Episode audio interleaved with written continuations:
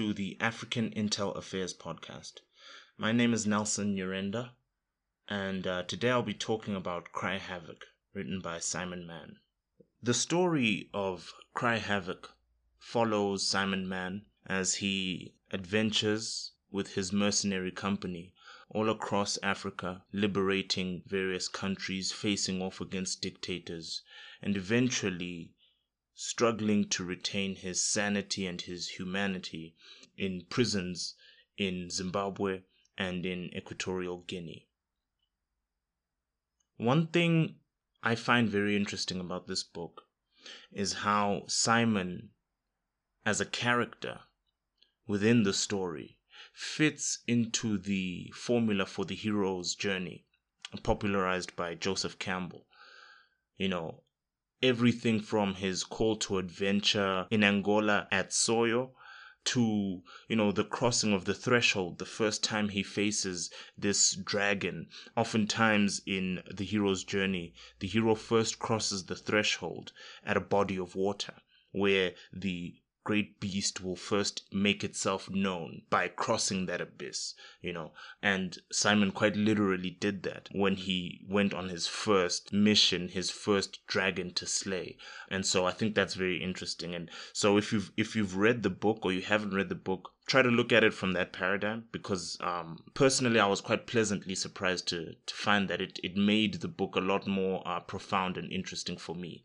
But instead of focusing on the the narrow aspect, which would be to focus on on Simon particularly as a character and as a person, I would rather focus on the broad aspect and what this story reflects about our world, about ourselves as people, and potentially uh, what what conflicts we may have to resolve in the future as humanity. There's a lot about this book that I could talk about because generally speaking, there's a lot here. But one thing I find very interesting and would like to explore with you is the idea of what is reflected in the book, the world that is reflected in the book. Because one thing that I realized was although we live in this world of modernity and civilization, it exists in the shadow of savagery and barbarism, and that all of that wasn't that long ago. That definitely gives you a different context to look at the uh, world you live in today from. Having gone through the entire story, right, the first thing you might want to ask is how does something like this happen? How do people organize a coup like this and end up getting caught? You know. And when you say how does this happen? How does this slip the international community's focus? What you're really asking is who was involved? Because it's difficult to think that non-political actors such as mercenaries can make such an overtly political move without some kind of political support right? And that immediately brings in questions about the nature of the diplomatic landscape and what stability and balance looks like, where that stability and balance is at the moment. You know, throughout the story, particularly uh, throughout the the entire uh, planning phase of, of the Equatorial Guinea coup, Mann talks about different times where he basically receives um, a thumbs up or some kind of nod in uh, of agreement to this idea or this plan of of uh, staging this coup in Equatorial Guinea. You know, he essentially receives support, not in so many words, uh, from different uh, countries and intelligence organizations that are basically there to say, look, we've heard about what you're doing, and we're all for it. We're all okay with it. Um, but when he's arrested, none of these countries come forward to fight for him. Now, certainly, there are lawyers involved and there are legal fights happening on behalf of, of Simon Mann, but there isn't any kind of diplomatic statement being said by state representatives of any of the countries that had given him those supportive nods, any of the agencies that had given him those kinds of green lights, as he calls them, to say what he was doing was in defense of democracy, right? What he was doing was what executive outcomes was trying to do was to try and establish the greatest outcome, the greatest good for the greatest number of people, which would have been the people of Equatorial Guinea. Nobody comes out and says that. So, and I think that's an interesting thing to to to note because Simon Mann, whenever he's deciding which, whenever he's deciding whether there is a significant reason to get involved in a conflict in some country. One of the things he considers, at least in the book, is is it right? Are we fighting for the government or are we fighting against the government? You know, um, and with Equatorial Guinea, that was the first time they were fighting against the government.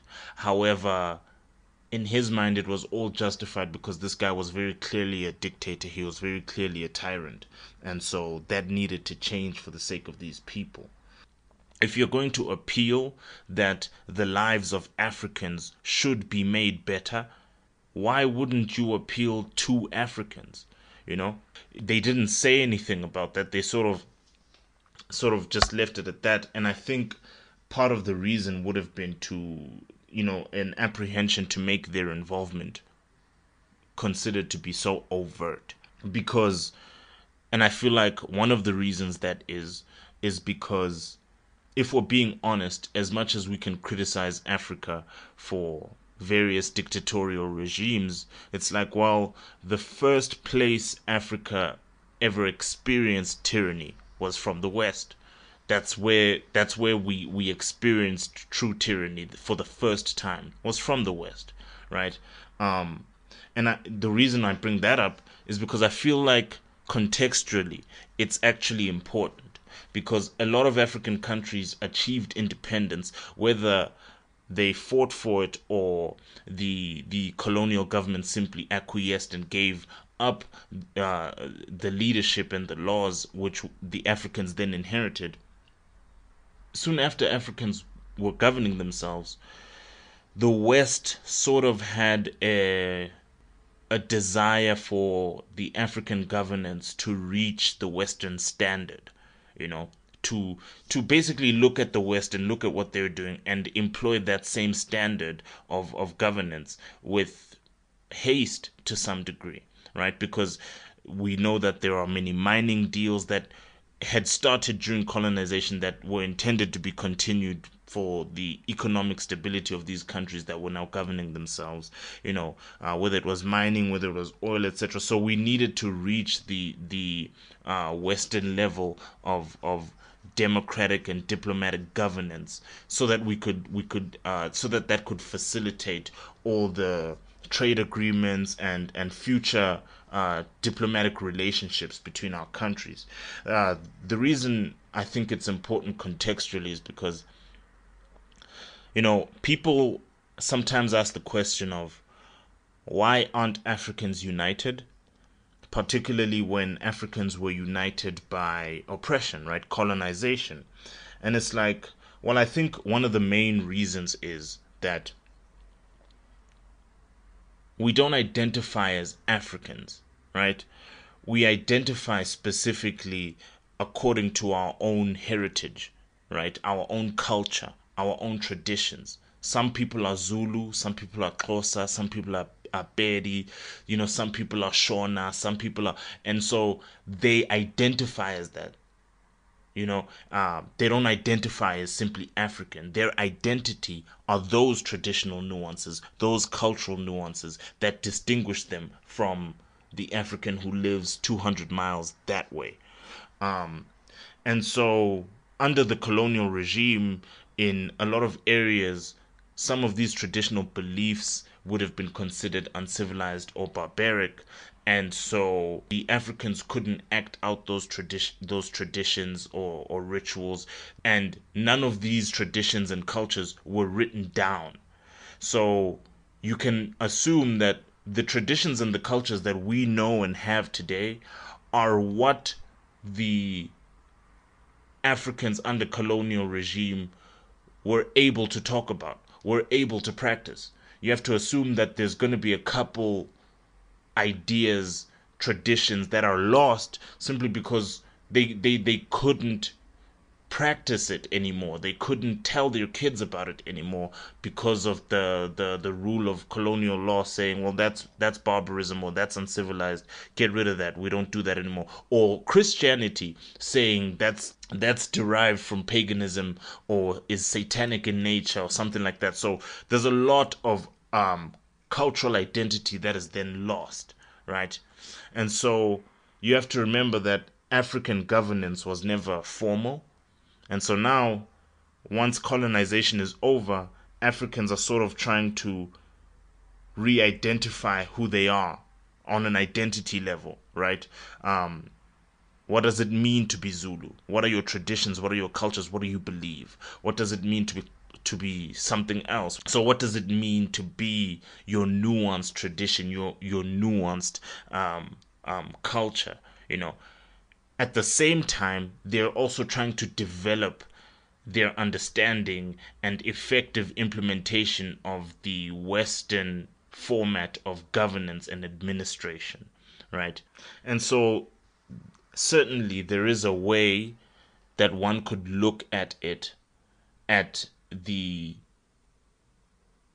look at a government support for an African coup, a Western government support for an African coup as somewhat tyrannical, right? Because on a very simplistic level, right, tyranny is using force to get what you want on a very simplistic level. So it's a bully, as as Mann describes them many times in the book.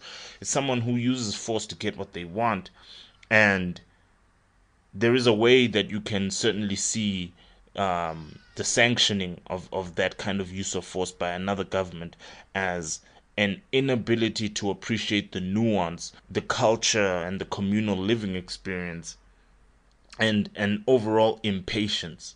You know, a desire for the the African governance to reach Western standards, right? So, in in that, there's the question of what is considered like acceptable governance right?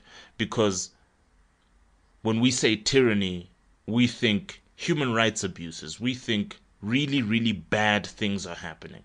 So, you know, it's not as simple as saying, well, I don't understand the African culture, let's get a, a, a more westernized leader in place.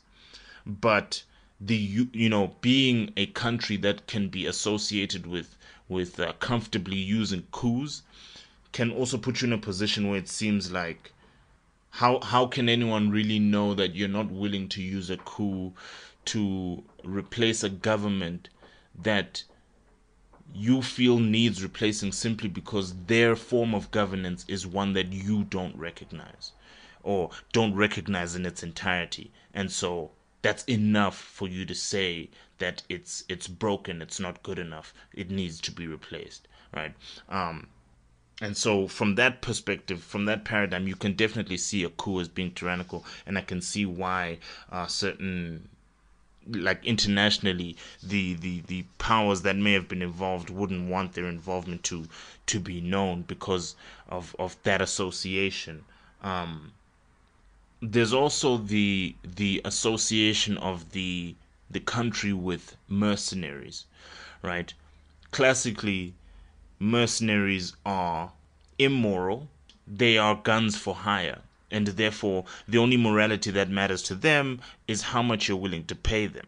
And so there is this like stereotypical perception that mercenaries are immoral.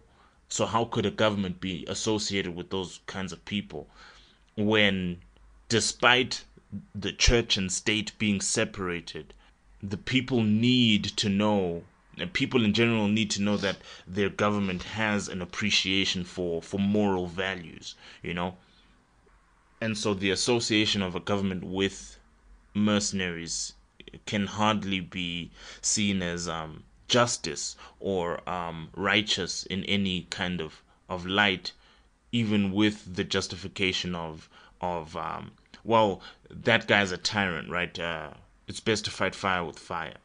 But going back to this idea of of um, how can anyone trust that you won't use a coup against someone who whose only crime is is is being too different for you to understand? Um, diplomacy when we when we talk about international relations and relationships diplomacy is founded on trust and compromise you know. In other words to some degree your word is bond you know um because your diplomacy diplomacy means nothing if no one can trust a single word out of your mouth. So when it came to the this coup attempt there were there were many rumors surrounding who was involved because the equatorial guinea coup was sort of a poorly kept secret you see. Uh, it it even in the book Simon Mann describes you know by the time they they are ready to to move on this project it's like there were many many leaks involved. I wonder how much something can be considered a leak when it is being discussed in a se- semi-public forum at Chatham House. It's like well uh, is that really a leak or, or, is the tap just wide open at that point? And so th- there was information that basically emerged that stated that the British government had received information regarding this coup months before it happened. Now, there's the understanding or explanation that, well, the reason they didn't tell the government of Equatorial Guinea is that um, it was unsubstantiated. Maybe there's not enough evidence to think that such a thing would actually happen, right? But on the other hand, once something like this does try to happen and, and it seems like you don't say anything about it, because as much as everyone else, every other country may have given Mann a green light or an amber light, he is your citizen and someone else is saying that they told you about it months before it happened.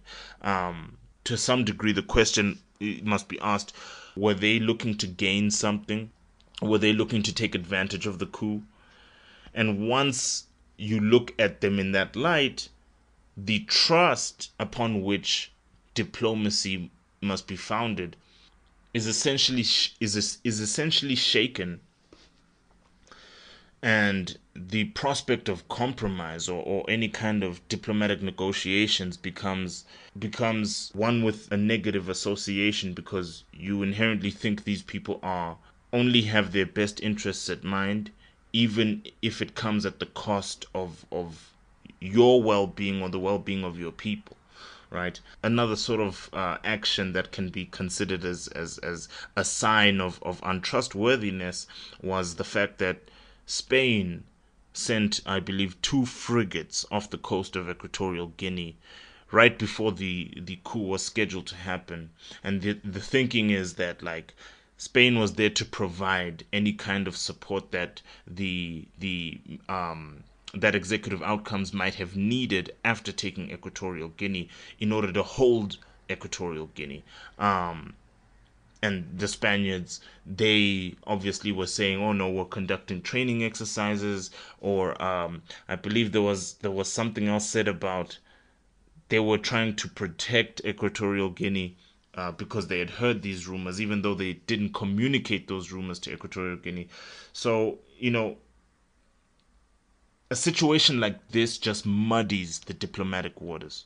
It makes people look at each other as untrustworthy and any kind of negotiation is now suspect because you're thinking that this person isn't trying to create some kind of uh, diplomatic compromise where I can get something, they can get something, and we both have to make sacrifices. Um, instead, you know, you're always watching your back for the for for the other shoe to drop, the other shoe being some kind of of attack or um, essentially a, an attempt to compromise your sovereignty as as a as a state actor. But ironically, right, the flip side of this was that South Africa managed to communicate um, what what they had heard regarding this coup to Equatorial Guinea, to Zimbabwe. They are the reason why Simon Mann essentially and and Executive Outcomes essentially got caught because they were able to to coordinate together and say something strange is happening. Let's keep an eye out together um, and and and see what's going on. Um, it was through the cooperation and sharing of information between South Africa, Zimbabwe, and Equatorial Guinea that a sting operation could be implemented to capture Simon Mann and the group traveling to, to Equatorial Guinea and ultimately foiling the, the coup itself. And there are a number of questions around um, the capture of Simon Mann. For example, in the book, if things happened the way and from what I've I've looked into things pretty much happened the way he says they did when when uh the, when they were caught and there is no other thought process beyond the idea of uh, someone grasped them up someone uh, gave them up um and so the the question of who you know possibly Simon would know better than than any of us but I can't help but entertain the idea that um, considering all we've discussed regarding using mercenaries in order to stage a coup, uh, what the perception might be, and what that might do toward uh, diplomatic relations. Um, I can't help but wonder if there wasn't a a government agency or uh, you know um, an actor acting on behalf of the government of, of a government who w- tipped Zimbabwe off or, or tipped Equatorial Guinea off for the sake of diplomacy, for the sake of, of being able to have a conversation and have a sense, a level of trust between you two in order to facilitate uh, compromise for later uh, diplomatic relationships. Um, this brings me back to when Simon Mann, one of the things he talks about, because, you know, in the book, he describes the, you know, um, his his he describes the fear and anxiety he feels toward this this this operation as a black coiling serpent in his in his belly. And every time the anxiety and fear becomes more palpable the the sort of uh, serpent un- uncoils inside of him. And you know right right in the final moments, right right up until they were caught, or at least right up until they were moving toward the airport to to execute the the coup, Simon Mann was nervous. He was he was anxious, as I'm sure anyone would be. But he kept going over in his mind over this, you know, in his mind this idea of green lights and red lights where in his mind he can see this board and next to each board is the name of a, a powerful state actor whether it's a, a, a nation or an agency. And he's either got green lights or orange lights. Green lights saying go ahead with the with this coup. We're backing you 100% orange lights being we're not going to get involved and if you succeed great but we're not going to try to stop you either you know um but he had no red lights no explicit signals from anyone saying we aren't on board with this we don't support this we veto this let let it be known that we're not on board you know um he never had that kind of of perception and he says you know if i get one red light I quit. I'm I'm gonna stop this in its tracks. We're not moving ahead. If I get a single red light from any of these people, but he doesn't. He doesn't get that red light. And you know, perhaps that was his own thinking that there was a, a mutual understanding, like there was an understanding of of letting him and his group do what they have to do without any of the the nations or the the agencies getting their diplomatic hands dirty. And so to some degree you can certainly see this idea of without any explicit red stop signals you know on some level, if if if I was Simon Mann, I certainly would consider everyone else as guilty as I was, because or at least complicit, you know, because if on in many different ways people knew what was happening. They had an idea of what would would happen considering they had seen Angola seen Sierra Leone. And to to some degree that's why they were comfortable with it because it was him at the helm doing what he has shown he can do best. And, you know, without any kind of explicit r- red stop signal, there is that level of, of complicitness where um, no one can really say they disagreed with his methods or his philosophies on what needed to be done in order to create a regime that would be open to democracy and diplomacy and in the the modern civil society. And again, you know, like I said, it wasn't really a well kept secret, and in uh, even in the instances where people spoke about it in in a place like Chatham House, you have to think about the countries who would have used that information that they gathered to disseminate that information for the sake of building trust for the as a gesture of good faith for the sake of building future relationships. And i think that displays an aspect of the nature of the relationships between um, countries in the West and countries in Africa, in that there are some countries perhaps the West feels a bit uncomfortable ap- approaching, you know, uh, without a real understanding of where the comfort zone is. And so maybe making that gesture of, of good faith doesn't seem as obvious. It doesn't seem as, as, as simple an action to take um, if you're not sure how well it'll be received. You know, if if, for example, telling a dictator that someone's planning a coup against you, and then the citizens suddenly start being executed in the streets and hung from street lights, it's like, well, wouldn't you be directly responsible for what's happening because you made him more paranoid? You know, so it is in that realm of, of perhaps missing a level of comfort that that uh, facilitates an approach you know uh, a level of approachability that can facilitate the diplomatic interaction. Um, to augment the idea of not being able to to communicate comfortably it's like one could ask yourself why Simon Mann didn't talk to to African governments right? Because tyranny is tyranny and when when human rights are being violated why wouldn't you why would why would it be okay to speak to western governments about the problems and not speak to the african governments?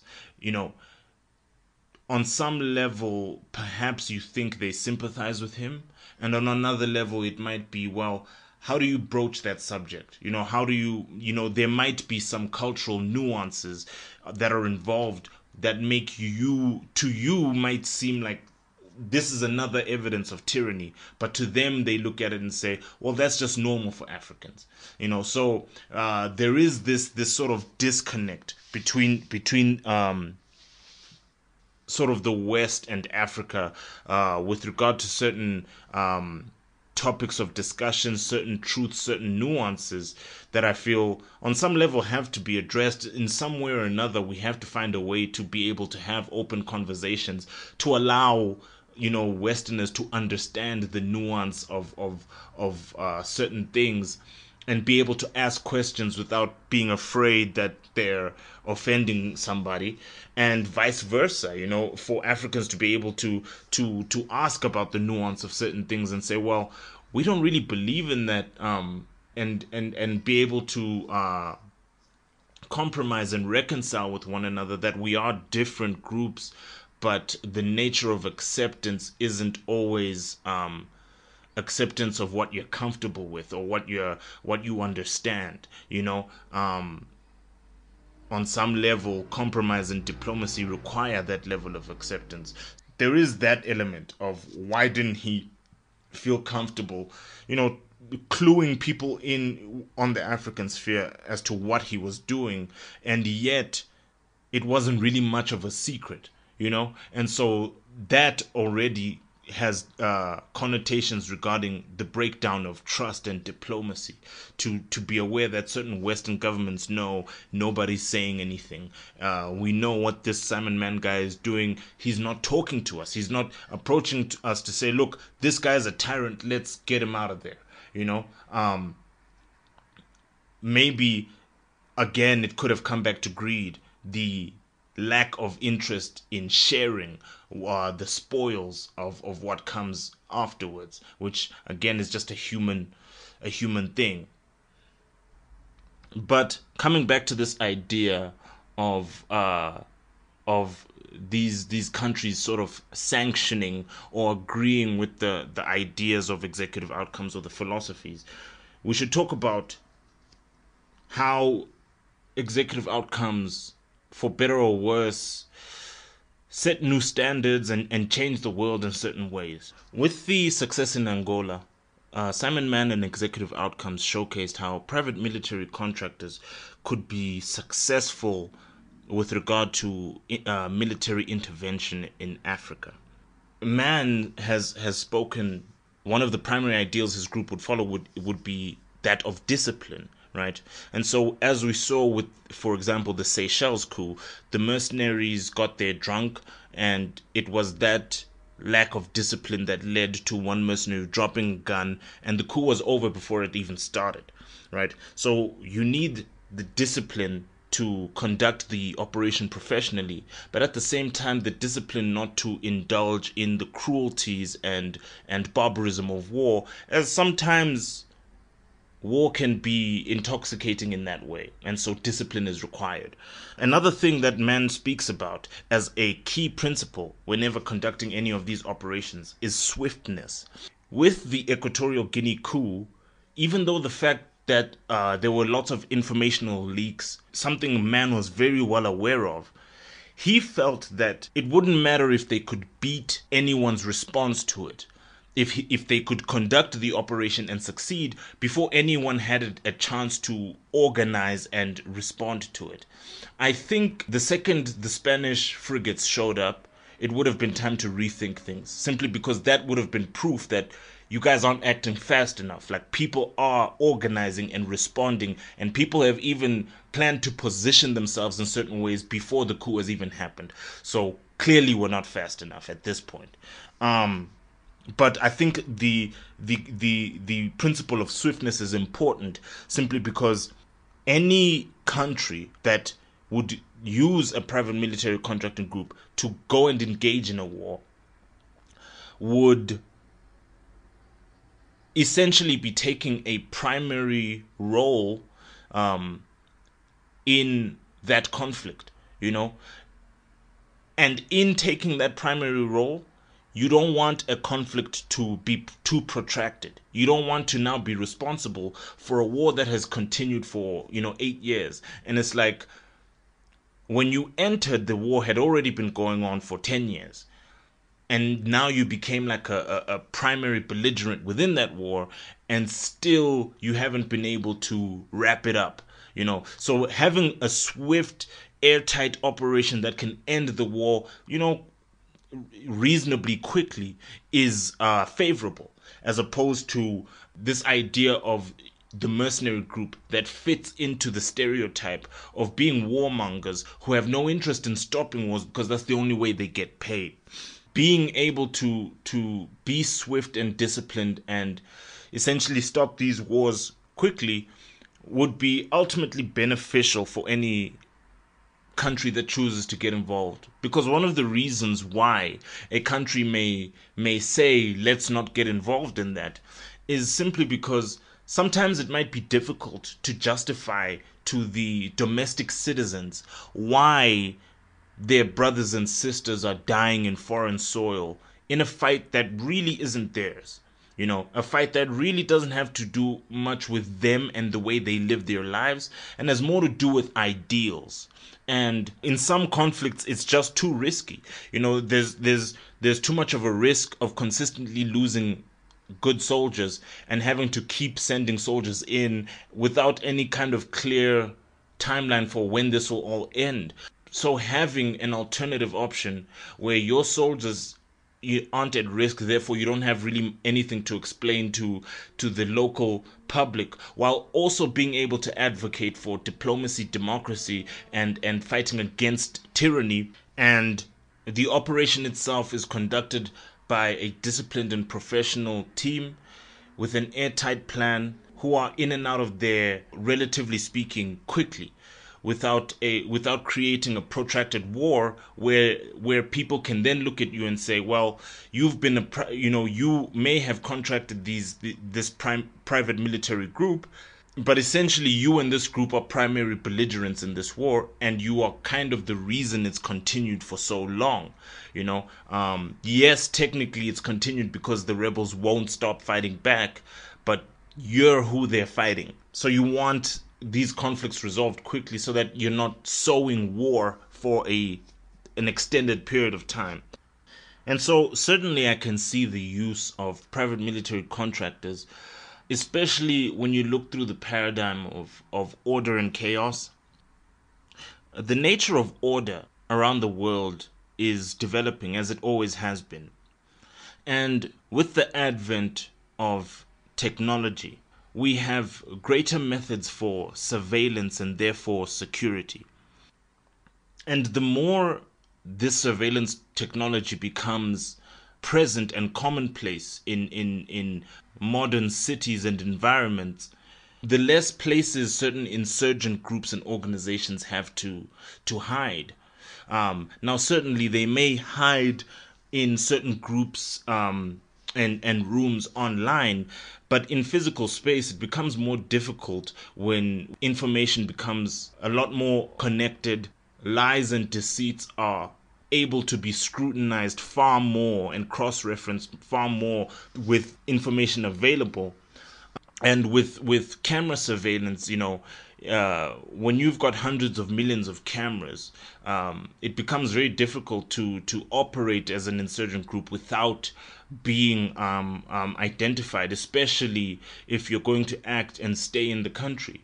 You know, this leads me to my point that you know a lot of certain areas in Africa are so chaotic that they are becoming havens and hotbeds for sort of insurgent activity and in in i and i certainly wouldn't be surprised if very soon they just become sort of insurgent hotels where insurgents can conduct their operations in in Western countries, for example, and then hide out in the heart of darkness where there are no cameras or there there is no rule of law to to, to provide the order um, through which investigations can be done, etc. Uh, it, it essentially creates the perfect place for them to hide and coordinate. So I can certainly see the use of private military contractors to help remove some of these these insurgents while helping establish order. And in this way, the private military contractors can help develop a sort of peacekeeping uh, system, a, a peacekeeping protocol, if you'd call it that, where the African nations' armies and soldiers can be educated and trained in this peacekeeping protocol. This way, they can do it for themselves if ever they have to. One of the concerns I have with the idea of using a coup to fight back against a tyrant or a bully and um, to fight back against an, an illegitimate or tyrannical regime um, is this idea that even though the West may recognize a certain person as a, a dictator or a tyrant, the people who live under that dictator will not see that dictator the same way Westerners do. There might still be a shared disdain, a shared recognition that this is a tyrant. But the locals have an appreciation for the nuance of, of, of, of who the tyrant is in the context of their traditions, their culture, and their heritage. Now, a tyrant is still a tyrant, but context context allows for deeper understanding the point of this is for someone in the West to decide that these people need liberating and this is the way we're going to do it, in all likelihood, a coup or a kinetic event essentially as as a tool to establish peace. When I speak about you know a group like executive outcomes for example um, conducting operations while educating the local forces on how to to conduct their own uh, peacekeeping um, protocols their own peacekeeping strategies it's this idea that the change toward civility, the change toward um, diplomatic, democratic, and essentially just governance has to come. The bulk of that change comes after the coup. The bulk of that change comes after the kinetic conflict, you see. And I feel as though uh, Simon Mann understood that to some degree um, because in every case, you know, he certainly thought about the coup. He certainly thought about the plan for the coup, but he always had a plan for what comes next or what comes after. For example, with Equatorial Guinea, there was this idea to to sort of establish his forces as the the you know president's immediate guard. You know, this idea that they would help protect him while this person instituted the nuanced changes with the appreciation for the culture, the, the, the traditional norms that all the people need to help them flourish, right? To help them flourish within the context of their heritage and therefore their identity this country isn't just a name you know that is recognized by the west but it's it's a nation whose identity is recognized by the West and the identity is yours, the locals. It's not an identity thrust upon you by someone else's definition of what is right or wrong or what is civil or uncivil. It is your identity. And so, you know, that certainly made me think that he has he you know has or had that um appreciation for the fact that after the conflict you need those nuanced changes. That's where the real change occurs. That's where the meaningful making people's lives better, right? Because if you're going to justify it by saying these people are living terribly, we need to make their lives better, that's how it's done. It's not the conflict, it's what comes after that's the most important. You know, the conflict essentially is there to open the door to what comes after. The tyrant is the one who won't let that door be opened because that door needs opening regardless of whether or not the conflict happens. It's it's the door that is always needing opening regardless of whether or not the conflict occurs. That also addresses the fact that you know Simon Mann would say we're going to be super rich off of this but I'm doing it because I care. And people could, you know, would be, you know, in my opinion, rightfully skeptical that um, as much as you say you're doing it because you care, would you really be doing it if if you weren't making any money from from from this? Um, and I think in the instance where the nuance of, of a country and its its inhabitants is is considered in the strategy of what comes after the coup, what comes after we fight these rebels back or or or take the insurgents out. How do we make people's lives better with an appreciation for the nuance, right? Of towing the line between their heritage and their identity and the modern world. The appreciation of that nuance would certainly feel more sincere by when it comes from someone who appreciates the nuance, someone who comes from that environment. It feels far more sincere than someone who comes from somewhere else making a boatload of money doing this, saying, I'm doing it because I care. And so finally, there is another context that I read this book from, and another context that I actually enjoyed it from. If you've ever heard of the concept of the hero's journey, which is basically these story beats in storytelling. Oftentimes, the best stories in history um, embody the the hero's journey. And what's so interesting about Simon Mann's story is that, in a lot of ways, he as a character embodies the hero's journey. I mean, even the the role that water plays within uh, the story, you know, within the hero's journey, water is considered uh, an analogy for the the mind and the psyche. And I find it interesting in one point, uh, for example, in the hero's journey, the hero the first time they they they answer the call to adventure they meet the great beast at the threshold, which is usually marked by water. And the first time Simon Mann essentially answered the call to adventure uh, in Angola at Soyo, he was on a boat as he approached the battle. He was on a boat, the threshold of water, and the beast being the battle itself. Um, another one is how um, when he was in prison, he used to ration his water and he would make sure at the end of each day he had about i think like an inch of water left. Um, so i just found that parallel interesting this idea that he's he drinks the water while trying to make sure there's a specific amount of water left. And when you think about his sanity it's like he was talking to himself he was pretending to be air traffic controllers in, in various countries and it's like it's almost like that analogy of the water being the psyche within the hero's journey came through because he's giving up some of his sanity to make sure an integral amount of sanity remains. So I think it's a very interesting book if you read it through that lens as well. But to wrap this all up, I'll, I'll say this. The Wonga coup was a very shocking ev- event, but what was more shocking was the implications it had for the diplomatic relationships between countries.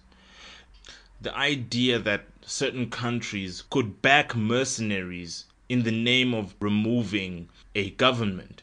And on some level, the principles of diplomacy are sort of breached at that level you know? And so it, it can be a very concerning thing to think about and especially as a situation to look upon. It was certainly one of those situations where you can tell that everybody probably involved knows a lot more than they're saying or the story they're giving is probably not the official story and all the implications about the relationships between countries just imply that things are not as tight as they could be. And of course there are negative associations with mercenaries and all that. Um, but as Simon Mann has said you know he prefers the term condottiere which refers to sort of a nobleman who would lead knights um, or mercenaries um, under under his his rule, um, who also had to fo- who also had to on some level follow uh, codes of chivalry under the condottiere because they were a reflection of him, this nobleman. So um, I think that the old stereotype of the mercenary is definitely one that this event sort of made people rethink. This idea that they could be an effective group, they could be used to affect change, and what is the right way and what is the wrong way. You know, um, what is the proper way for, for countries to handle this? do they talk to one another and consider you know and consider the the diplomatic um, value of both entities being countries to to to talk it through or do they merely consider the fact that well we don't like that country and so we're not going to say anything you know there there is something about the ideals of, of, of diplomacy that are is is sort of voided by doing that. Um, and you know not to mention the the foundation of trust that should facilitate any compromise that comes with with uh, diplomacy you know so it's it's it was definitely one of those events that that made people sort of take a look at international relationships, the perception of mercenaries, and all of that, and sort of rethink what we knew. With that in mind, this idea of, of, of, of at least the, the chivalrous mercenary, or essentially the knight, because the codes of chivalry um, this sort of higher standard of moral behavior knights were held to, although not not uh, accurate, not directly represented in any kind of like historical record, and mainly represented in like uh, romances and tales of of of, uh, for example, Sir Arthur. Of, of, of King Arthur, the what what the history tells us is that knights were terrible people a reputation much like mercenaries and to be honest in a lot of ways a lot worse. And so these codes of chivalry were supposed to to help them become more honorable become uh, uh, uh, people who didn't who didn't leave terror in their wake you know? Um, and so to want private military contractors to to live up to such a, a you know a, a standard um, makes sense. And historically, there is already that precedent that exists. So now it just comes a matter of defining that that uh, that sense of chivalry. I will I will say this um, to end off w- with regard to that. I will say that um, within the romances and the tales of King Arthur, the knights were you know oftentimes chivalry comes with the conflict of temptation. Um, for example, uh, Lancelot was tempted by Guinevere, you know, uh, and so it's this idea that if you look at it through the paradigm of of of the story of Cry Havoc, you know, you the temptation of of uh, wealth beyond measure through oil and and and other such contracts versus the virtue and chivalry of of taking down a bully and establishing a better way of life for the people who are oppressed you know resolving that conflict figuring out which is the right way to do things. And what might it have looked like if if um the right way was pursued the entire time? You know um so you know there there is that that element to the whole thing and i think uh it, i think that uh, it's interesting to see how history is sort of uh, paralleling in that way beyond that there isn't really much else I want to say. Um, otherwise, I'll go on for too long. Thank you again for listening. I hope you found my my my evaluation and analysis of uh, this book and the historical events upon which it is based Thank you for listening, or I'll see you on the next one.